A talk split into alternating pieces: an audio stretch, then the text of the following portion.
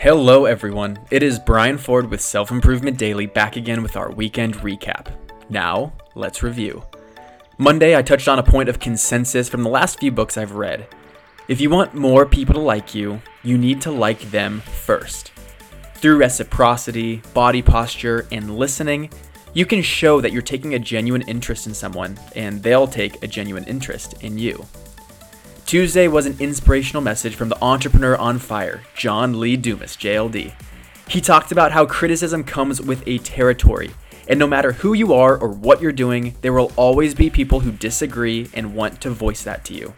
Stay focused and true to yourself and what you offer. Wednesday was an easy change in vocabulary.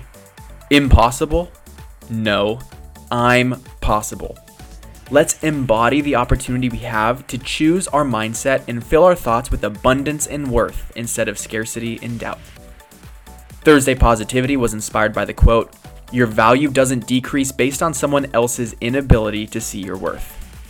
Similar to Tuesday's message about criticism, you need to be confident in the value you offer and trust that more than what other people might tell you.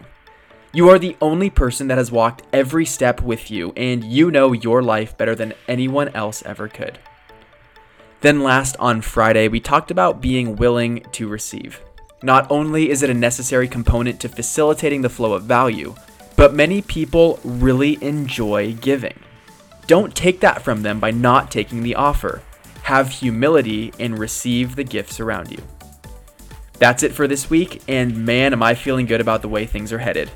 I'm making awesome progress on the twelve-week program I'm creating, and if you're curious to hear a little more about it, email me at self improvement daily tips at gmail dot com.